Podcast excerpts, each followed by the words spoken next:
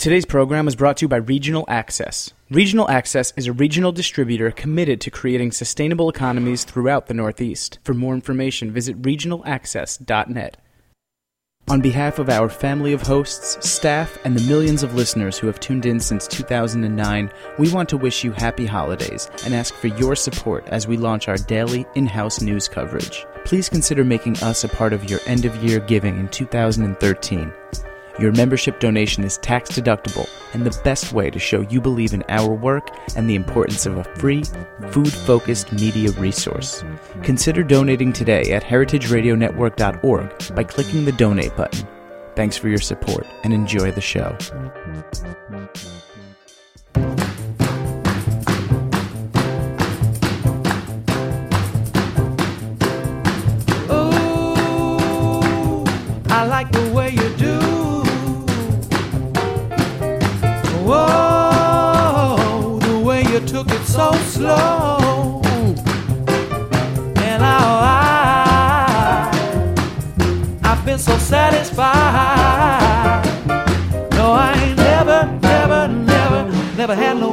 Before.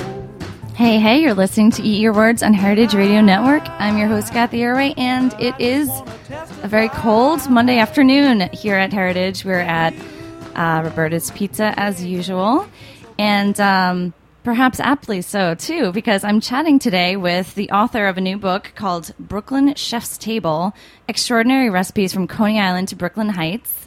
And uh, this book just came out, but she is also the editor and food critic for Brooklyn Magazine, the L Magazine. She's an associate editor of RestaurantGirl.com, food critic uh, for Brooklyn Industry Magazine, and a contributor to Everyday with Rachael Ray. It's Sarah Zorn. Hi, Cathy. How are you? Good, thanks. Thanks Thank for you- joining. Thank you so much for having me in today. Well, I'm glad you could make it here all the way from Brooklyn. um, well, actually, I know it seems odd to, to tell a person, a Brooklyn person, that, but I really could not live any further from Bushwick. Actually, me too. Wait, Oh, where do you live? I live in Bath Beach, which is really super, super, super far south. So, Oh, okay. You're farther south than me. Okay. yeah, there's very few people farther south than me. Interesting. So, but you're also uh, born and raised Brooklynite. Mm-hmm. yep. And um, and you grew up in I grew up in Park. No, I grew up, grew up in Park Slope actually, but it was Okay. Park Slope in the '80s, so it wasn't you know quite as desirable a neighborhood as it is today. I I like to joke that I've lived in every neighborhood before it got cool. So if you're looking for a hot real estate tip, you just follow me when I'm getting ready to move. you move right in. All right, let's go down to Bath. Bath Beach. It's not popping anytime soon though, so you're gonna have to wait. Oh, that. sorry. Okay. um, but you know, I love how you talk about in your intro um, the old days when uh, your mom would take you to Coney Island in the summer for some hot dogs, or and you go, you guys would go in the winter maybe to I, I think Bensonhurst for some old school red red sauce palaces, and uh, you know sometimes to Brighton Beach for some knishes and maybe going down to downtown Brooklyn to uh, Juniors for some Crazy, right? cheesecake. Can you imagine? But you guys never thought of going to Williamsburg or Bushwick. Oh my God, no, no way. I mean, I, I grew up in the 80s. Um, my mom was a single mother. She had two tiny twin children to take care of. So absolutely not. There was ab- there was no reason to go to Williamsburg, no reason to go to Bushwick, no reason to go to Greenpoint, um, no reason if you valued your life to go to Park Slope below Fifth Avenue. So yeah, our options were definitely limited. But I still remember growing up surrounded by incredible, incredible food, and it was definitely not. Um, you know, a time when children grew up on fish sticks and chicken nuggets. You ate what your mama told you to eat, and if mm-hmm. you grew up in Brooklyn, your mama brought you out for knishes and you know West Indian roti and all of that. Yeah. yeah. So I mean, we ate around the neighborhood, and so that was my reality, just growing up on this incredible multi-ethnic Brooklyn food. It's so fascinating. I think that this book really um, drives home the the phenomenon and really help of, of that we're seeing right now of like everyone's talking about the Brooklyn food renaissance and how the hottest restaurants are in Brooklyn um, instead of Manhattan. Right. Um, and uh, it's I think it's an important part of trying to tell that story and explaining the history behind it because a lot of people are not really sure where it started and you know how it came to be. But you've seen this, you know, firsthand um, throughout the years. Um, I like how you describe that. Actually, sort of in Park Slope is where we saw in the later um, 1990s At uh, Aldi Law. Al Di La um, on Fifth Avenue of all right, places. imagine. And when they, you know, when you talk to the restaurateurs that really appear to be have been at the forefront of the Brooklyn boom, and even they can't put their figure on, finger on why or when it actually started. But when you talk to these restaurateurs like Saul Bolton, who just moved, obviously, but he had his seminal spot, Saul Smith on Smith Street. And um, Anna Klinger, who had Al Di La on Fifth Avenue, really, when they started, they were just looking for places where they could afford the rent, Rent, just like anybody else. So Saul got his place on Smith Street, which I would imagine those spaces now go for thousands upon thousands upon thousands of dollars. But he paid, I think, a thousand dollars a month rent to start, and um, the Al Di La spot on Fifth Avenue was a tiny little corner spot, and they couldn't It- afford an awning, and Yeah. so basically they just like anybody else they picked their place out of necessity um, and they you know just did them and they made amazing food and people eventually found them but again if you ask saul bolton owner of saul if you ask anna, anna klinger about Al Di La even they, who, who you'd think would have some sort of um, an inside track on what caused the Brooklyn boom, they can't. They can't really No. explain it either. They they really can't. Um, I know that I personally, having grown up in Brooklyn, having grown up around amazing food,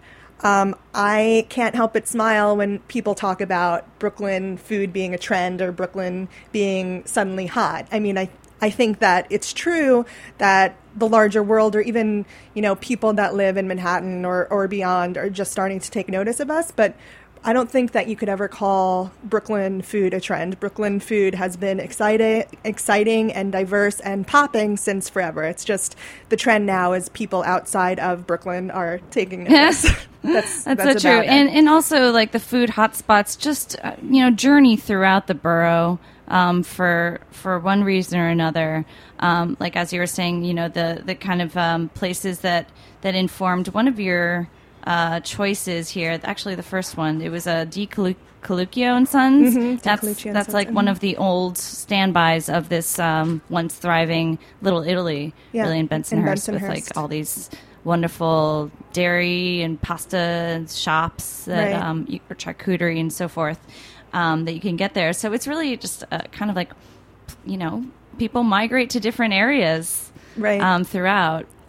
Um, but it is interesting because um, you know I was actually just in San Fran last week, and I saw a lot of you know chatter about Brooklyn, and I also saw a lot of remnants of you know Brooklyn artisanal goods in stores, which is totally bizarre because they have their own. sure. But, um, yeah, that's interesting to hear, yeah, actually. and uh, you know, I get this impression they think Brooklyn is this one place or this like it has a common theme. Do you think there is any common themes to Brooklyn food as a whole? I mean, I think that when you ask, we were just talking about this when you because because very bizarrely. Um, Brooklyn has become really hot in places like Sweden and Moscow, Germany. and Germany and Paris, where they call where they call things, you know, Trey Brooklyn. That's a, a badge of honor. And you know, uh, again, I couldn't say what Brooklyn means to them, except I think that their um, understanding of the Brooklyn scene is small and specific and has more to do with the Williamsburg slash Greenpoint slash Bushwick I guess artisanal so. movement Huh. more than anything else. And you know, Grant, I, I I would not take anything away with how important this current movement is to Brooklyn. It certainly isn't all of Brooklyn, um, but what I try to examine in the book is all aspects of of Brooklyn food where we started, where we've come, where we're going, and I think that the story of the artisanal food movement that's really taking place in North Brooklyn is going to eventually become as as important and as seminal a moment in Brooklyn food history as the olden days of red sauce Italian and you know German immigrants giving us hot dogs. You know, you can't discount any one part of the movement. As much as it kind of pains me that you know Brooklyn is only being viewed as Williamsburg or Bushwick. You know who mm-hmm. know who knows what's going to leave its imprint on what Brooklyn is. This is the That's time that true. I'm growing up with, and you know maybe 40 years ago, real Brooklyn to people meant, you know, salumerias and, you know, Polish Knishes sausage shops. yeah. And, and that will always be. Um, but this is the moment we live in now, and it'll be interesting to see what kind of imprint the current artisanal movement leaves on Brooklyn food in the in the long term. So I don't want to take that away either. It's all it's all important, it's all interesting, and it's all rife for exploration. I thought it fascinating while flipping through this book that, um, and it's organized by different uh, restaurants or or bakeries or some sort of food uh, outfit. Um, but flipping through it, you'll see like really new, kind of innovative places, um, like those, you know, more Williamsburg centrated. Uh, I can't talk today. But then you'd come across cold. like the the places that have been real. You know, just hallmarks of neighborhoods like Leske's Bakery in Bay Ridge, um, L&B Spumoni Gardens in Gravesend. Um, people are hanging on and holding true to tradition and and then I like I realized that some of these newer places are actually really holding on to tradition um, as well. They just happen to be new and and perhaps like Arthur on Smith, for example, like that's a real kind of like the, the type of food is really old school um, Italian of the, of the chef's uh, youth that he remembers. Right. Um, so. uh, You know, maybe we're these new chefs are just like really informed by their environment and Well, that's what I, I and you, you mentioned them already, but I, I kind of loved. Um, frankly, it was it was alph- it was organized alphabetically, but but but because they began with A, the book does open with ALC Italian Grocery in Bay Ridge, um, and I love because I feel like because we open with ALC, we essentially open with the mission statement of the book, which is exploring past, present, present, and future of Brooklyn food. And ALC Grocery in Bay Ridge is owned by Louis Coluccio. He's the grandson of the original D. Coluccio. Um, sons. He was the son of the son. Um, so, and, and that still exists in Bensonhurst. In Bay Ridge, he's kind of revitalized that, and there's men, there are many aspects of ALC um, that really harken directly back to the old school salumeria. You'll see dyed in the wool Brooklyn people in there getting their prosciutto, as I say. Um, but you'll also see the younger generations of Brooklynites. Um, like right after is Arancini Brothers, which And is right around, around the Yes. corner here, which is you know the rice balls of Southern Italian, um, you know, nostalgia. Mm-hmm. act- and um, but they, they they do so they make them with such um, a gusto that is very modern. You know, they say we got balls, and you know they're like stuffed with all these crazy things. No, they've got amazing Brooklyn attitude.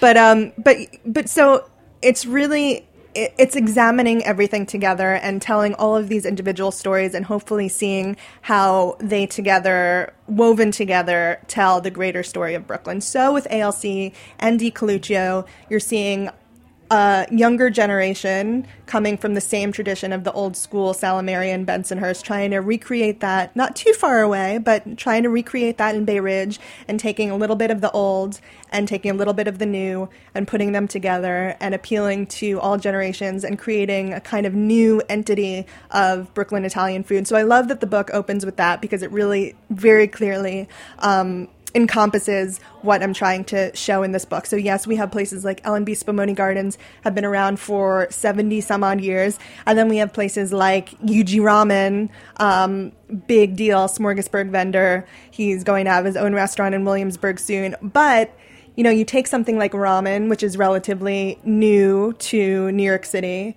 Um, you take the style he does mazemen, which is new even in Tokyo. It's just a new art form overall. And then you see, you take a, uh, a brand of food entirely new in Brooklyn, and yet even Yuji is paying respect to the borough and the food culture of Brooklyn by making we have the recipe for a salmon and cheese mazemen, which is directly inspired by our good old like bagels and lox.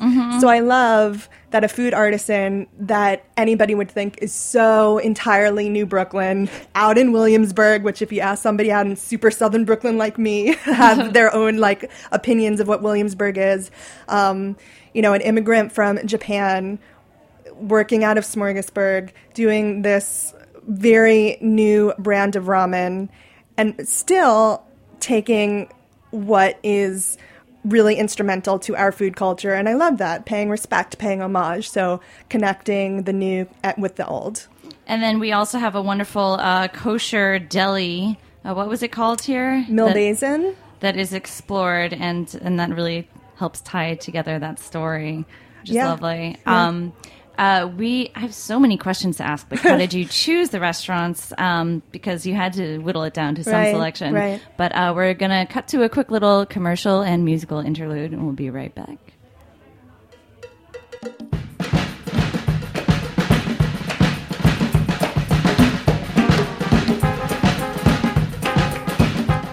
You are listening to Broke Down by the California Honeydrops on the heritageradionetwork.org.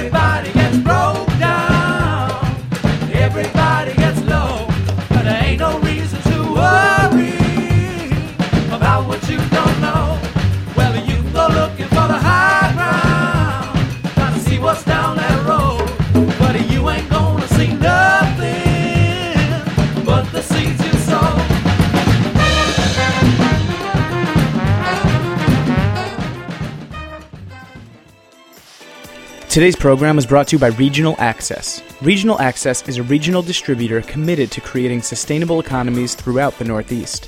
This community oriented company was built on a vision of providing ecologically responsible and ethically produced food to area consumers. During a typical week at the Regional Access warehouse, they help move thousands of pounds of natural and grass fed meat, gallons of farm fresh dairy, and tons of organic and specialty foods from producer to market.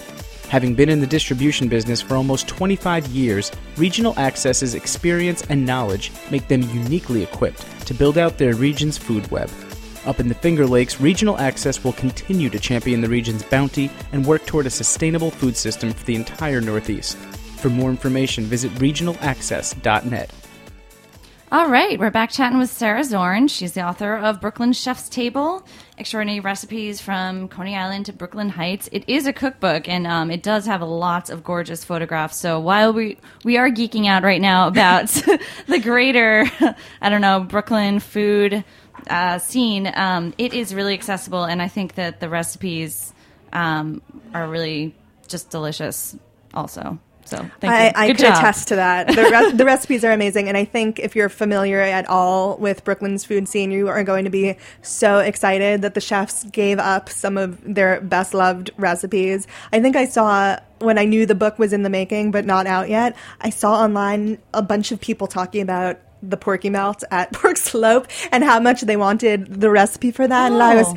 ah, wait, There just just wait, just wait, it's here, it's here, and and they're actually there. There's incredible amount of diversity um, in the recipes, of course, and in the skill level that's Mm. required by the recipes. Now, when I went about gathering these recipes from the chef, I didn't want to put any regulations really on what recipe they gave They me. give- I just okay. wanted I, I wanted to put it out to the chefs to give me the recipe that they thought best represented them because more than anything I'm, I'm trying to tell their story i'm trying to represent in a page or two or three um, what they're about and i also didn't want to assume that all home cooks operate at the same level so you could find a recipe in here that you could easily make with just a few ingredients on a Tuesday night for dinner, or if you want to spend a little more time and equip yourself with some xanthan gum or a smoker. I mean, there's there's recipes for all skill level, um, and and it's a lot of fun. I, I I didn't want to assume that our readers only knew how to make a pasta casserole, and if you don't cook it all. You can enjoy the pretty pictures, and that's totally okay. Yeah. Nobody's going to judge you. Wonderful. Um, so, but how did you go about um, choosing? Because there's, I don't know, about 50 here? 60. 60, 60, restaurants. mhm. And how many food businesses are there in, in Brooklyn? That is that Oh my god! impossible? Oh. I couldn't even harbor a guess. Yeah. So, you know, the book could have who knows what kind of combination. So how did you? Yeah, I know. How did you decide? Were there, you know, was there heartbreaks over what you couldn't? Yeah? I mean that's obviously the hardest part. This book could have taken all sorts of forms, and as you said, all sorts of combinations. Just because there are 60 restaurants in here doesn't mean I only love and endorse 60 restaurants in Brooklyn. Obviously, this book could have been endless. It could have been massive. It could have been an encyclopedia. Of and they had to restaurants that I participate too. They had to be willing to get their photo and. Uh, It's you know- true, and there's you know.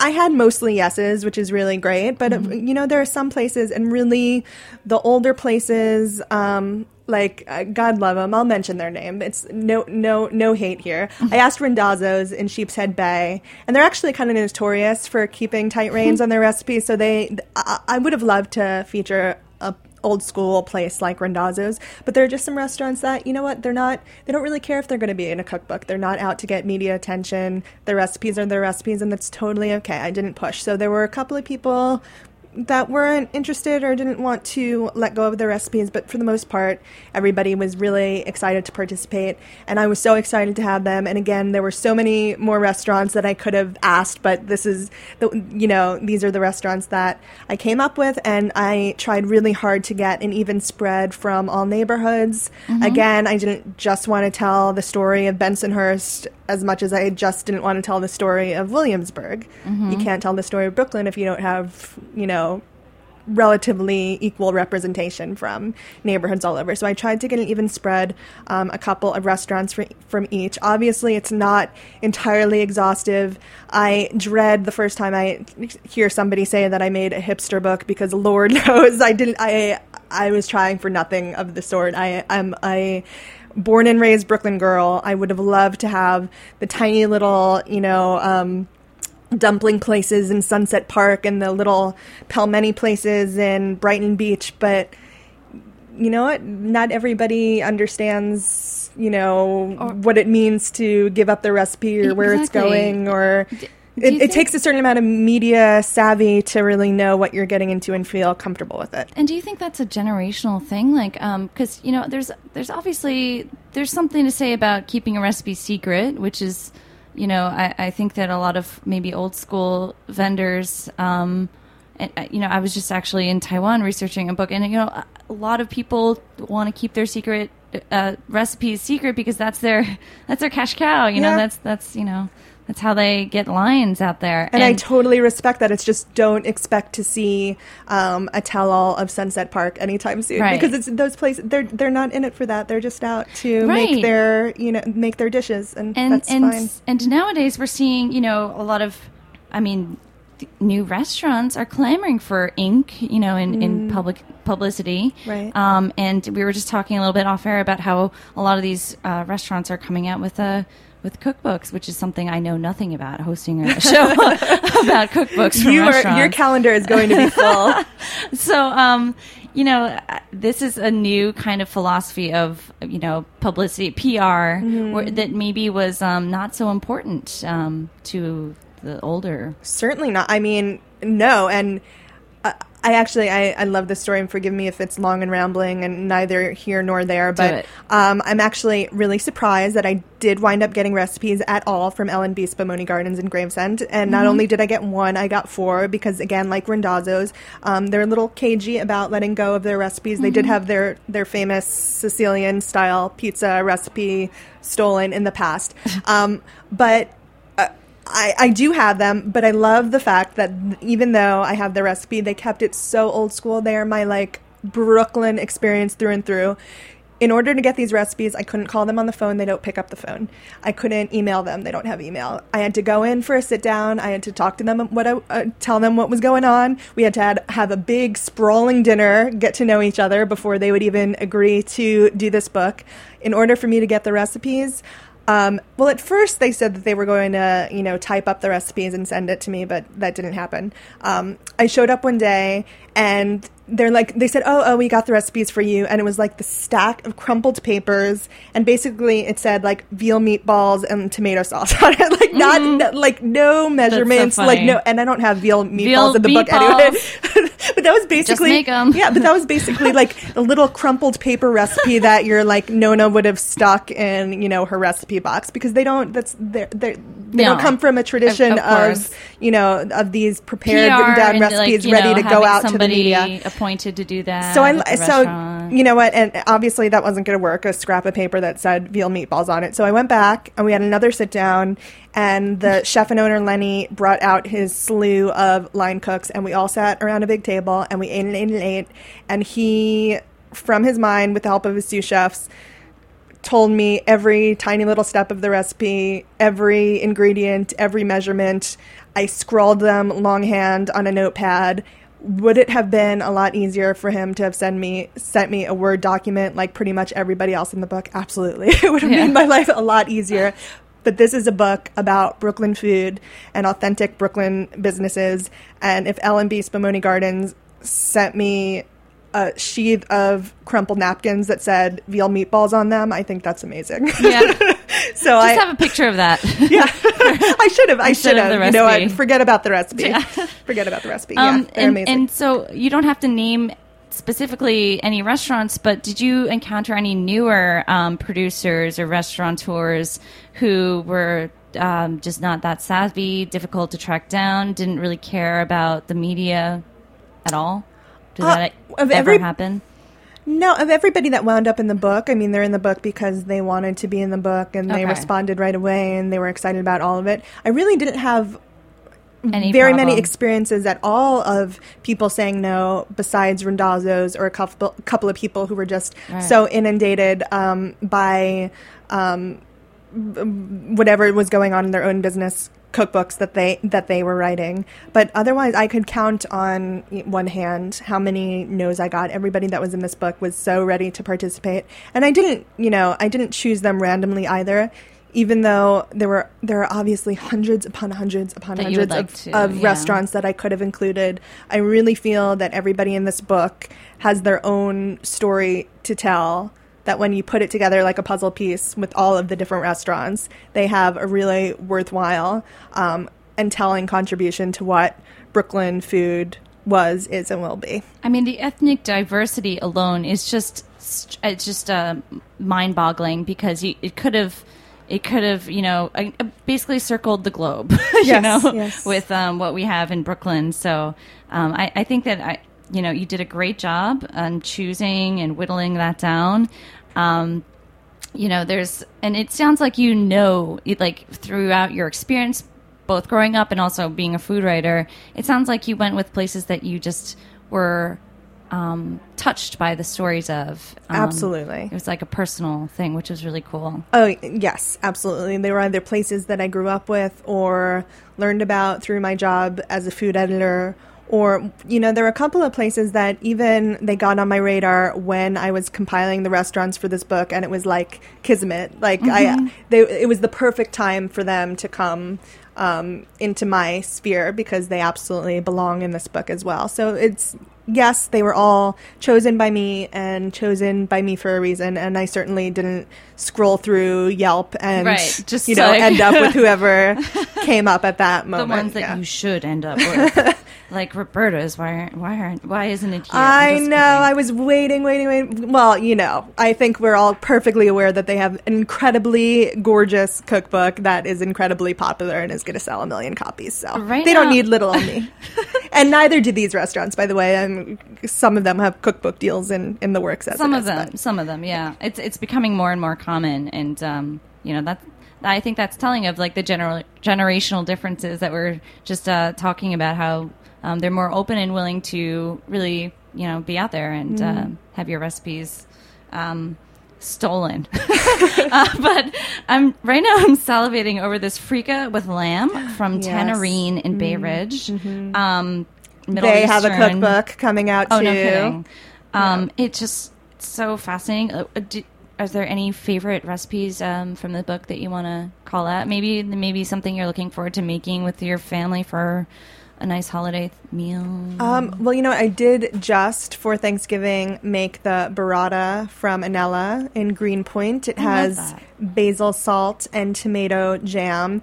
I, I chose that because I was assigned a cold appetizer, and it's Oh. just not my style to bring a bag of chips or some hummus. So I mm-hmm. figured it was the perfect opportunity to give the burrata a test drive because I've been promising myself that I'm going to teach myself to make cheese. For that's on my Oh. like laundry list of you know fiddly So- little cooking things that I need to become adept at. So Oh my gosh! So you made the burrata made the burrata. by by squeezing the mozzarella and and filling it with cream. Mm, it doesn't, you know, what is wrong with burrata? Nothing. I'm Nothing so at all. glad that you have a recipe for that. Thank you so much. I'm actually going to try that now Oh, that you say that oh, because Oh, buying burrata is like kind of dicey. You know, yeah, you might want to bad quick and quadruple then- the recipe, though. I will tell you that right oh, now. Good to know. Yeah, well, not the cheese at least, because you're going to want to eat the cheese all for yourself. So if you plan on sharing it, you're going to want yeah, to yeah. quadruple. You never can have enough. Yeah. All right. Well, thank you so much for sharing that recipe and so many great others, guys. If you want to check out how to make burrata with basil salt and tomato jam, like they do at Anella, and so many other secrets from these amazing restaurateurs, um, check out Brooklyn Chef's Table. And thank you again, Sarah, for Thank joining you, us. Cathy. Thank you so much. All right. We'll see you next week on Eat Your Words. Thanks, everyone at Heritage.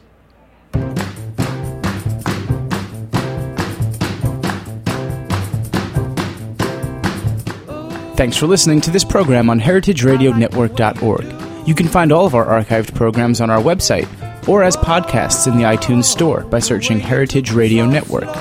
You can like us on Facebook and follow us on Twitter at heritage underscore radio. You can email us questions at any time at info at heritageradionetwork.org. Heritage Radio Network is a nonprofit organization. To donate and become a member, visit our website today. Thanks for listening.